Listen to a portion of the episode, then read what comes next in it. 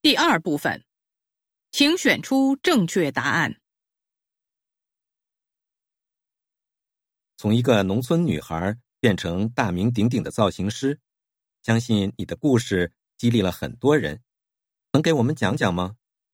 我出生在西南农村，是双胞胎。我家那边山清水秀，却落后的让人无法想象。我父母很早就进城打工，之后离婚，留下我们姐俩和奶奶一起生活。奶奶身体不好，不能务农。我们又小，一天只吃一餐的时候经常有。当时我家属于严重贫困家庭，我都不敢想象自己是怎么活下来的。十六岁那年，一个老乡带着我跑到上海，那时的我骨瘦如柴，刚到一米四。老乡带着我去工地找活干，结果人家要他不要我，肯定的。谁要一个娃娃啊？还好，第二个星期我在一个涮火锅的店里找到事做，才没有沦落街头。沦落街头，即使沦落街头，你也没有想过回家乡吗？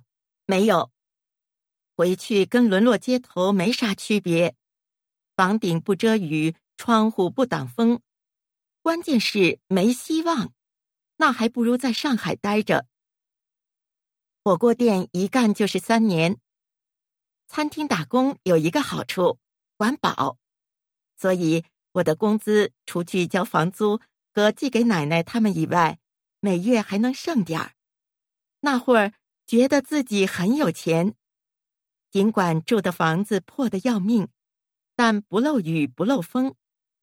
在那儿的三年是我迄今为止最幸福的时光。你现在是炙手可热的造型师，担任很多名流的造型，住在高级住宅区，开着高级车，在很多人看来，你现在才应该是最幸福的。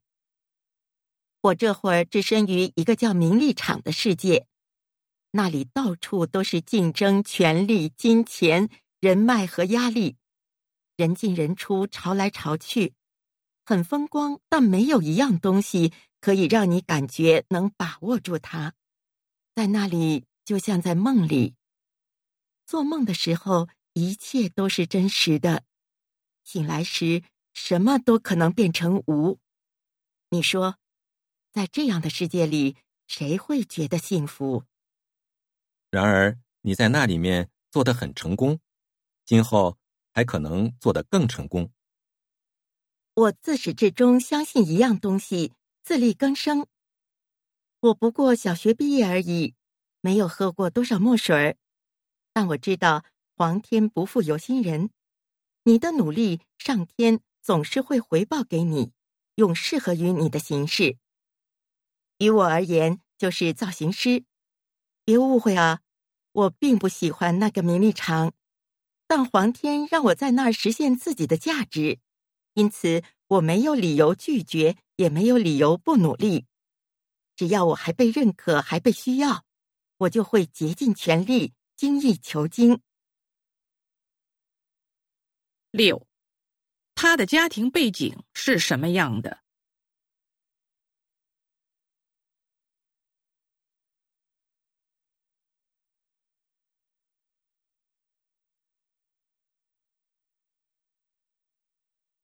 七。工地为什么不要他？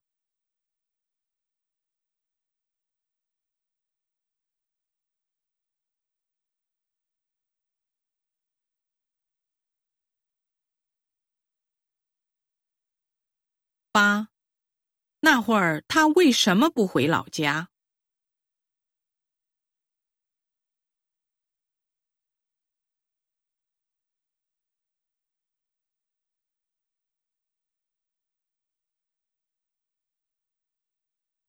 九，他在什么时候感到最幸福？